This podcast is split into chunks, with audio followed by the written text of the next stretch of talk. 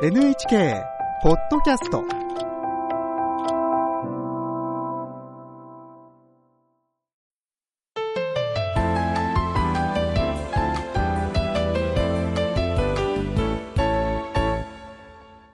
健康ライフ。テーマは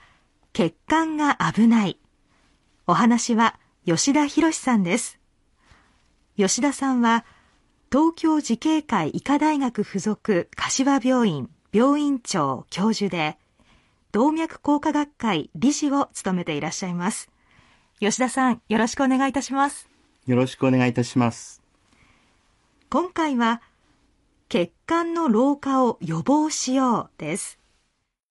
年齢とともに見た目の変化や体の機能の低下が気になりますけれども血管の老化を予防するとどんな効果があるんですか？健康的な生活習慣を続けていれば、血管も年齢に応じてゆっくりと自然に変化していきますが、過食や運動不足など不健康な生活習慣を続けると、実年齢以上に血管の老化を加速させ、動脈硬化を招いてしまいます。動脈硬化はよく聞きますけれども改めてどんな病気か教えてください動脈硬化というのは血液中に増えすぎたコレステロールが血管の壁の中に入り込んで溜まりコブのようになった状態のことです。進行すると血管を詰まらせて心筋梗塞や脳梗塞など命に関わる病気を招きます。およそ4人ないし5人に1人は動脈硬化による心臓や脳の病気で亡くなっています。超高齢社会を迎え、今後、動脈硬化になる患者さんが増えることが懸念されています。動脈硬化にならないようにするためには何に気をつければいいのでしょうか？健康診断などでわかるコレステロールや中性脂肪の数値に注意してください。生活習慣を見直すだけでえー数値が改善することが多いです。動脈硬化を起こしやすい人は、加齢、内臓脂肪型肥満、高血圧、糖尿病などがあります。中でも、脂質異常症は動脈硬化を強力に進行させる要因として、え特に注意が必要です。脂質異常症もよく聞きますねこれはどんな病気ですか？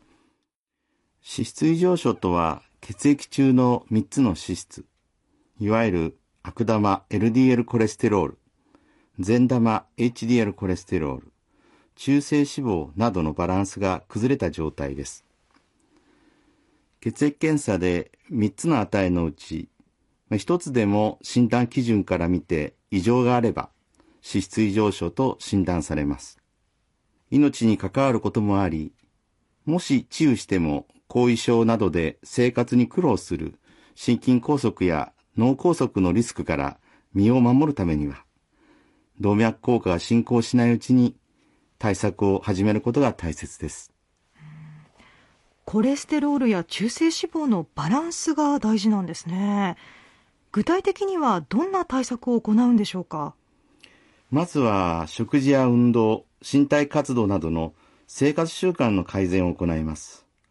ただし、悪玉 LDL が高いとか、中性脂肪が高いとか、あるいは善玉の HDL が低いかによって、え対策のポイントが異なります。動脈硬化はこれまでも様々な情報が出回り、偏った情報で知ってるつもりになって、見当違いの対策をしている人も少なくありません。その人に合った対策を行うことが大切です。見当違いの対策をしている場合もあるんですねどんな見当違いの対策をしていることが多いんでしょうか？悪玉 LDL の数値が高いと対策のために運動を始める人もいますが、実は運動だけではなかなか下がりません。最も力を入れるべきなのは食生活の改善なのです。また、悪玉 LDL の対策として糖質制限ダイエットを始める人もいますが、糖質制限をしても悪玉 LDL はなかなか下がりません。一方で、中性脂肪が高い人は、運動と糖質制限が重要です。また、これさえ食べれば善玉 HDL が増えるという食品はなかなかございません。善玉 HDL には運動が有効です。さらに喫煙している人の場合は、禁煙するだけで HDL 善玉が増えていきます。そんな違いがあるとは知りませんでした。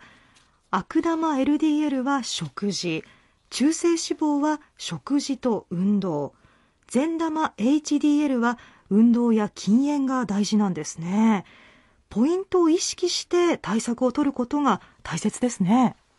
体に良いことすべてを実行するのは大変ですし、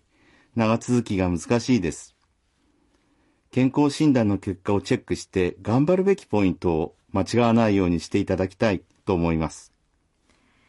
具体的な対策は次回以降に詳しく伺います。最後に今日のポイントをお願いします。悪玉 LDL、善玉 HDL、中性脂肪のうち、自分がどのケースに当てはまるのかを知った上で、効果的な対策を取りましょう。東京慈恵会医科大学附属柏病院、病院長で教授の吉田博さんに伺いました。ありがとうございました。ありがとうございました。次回は、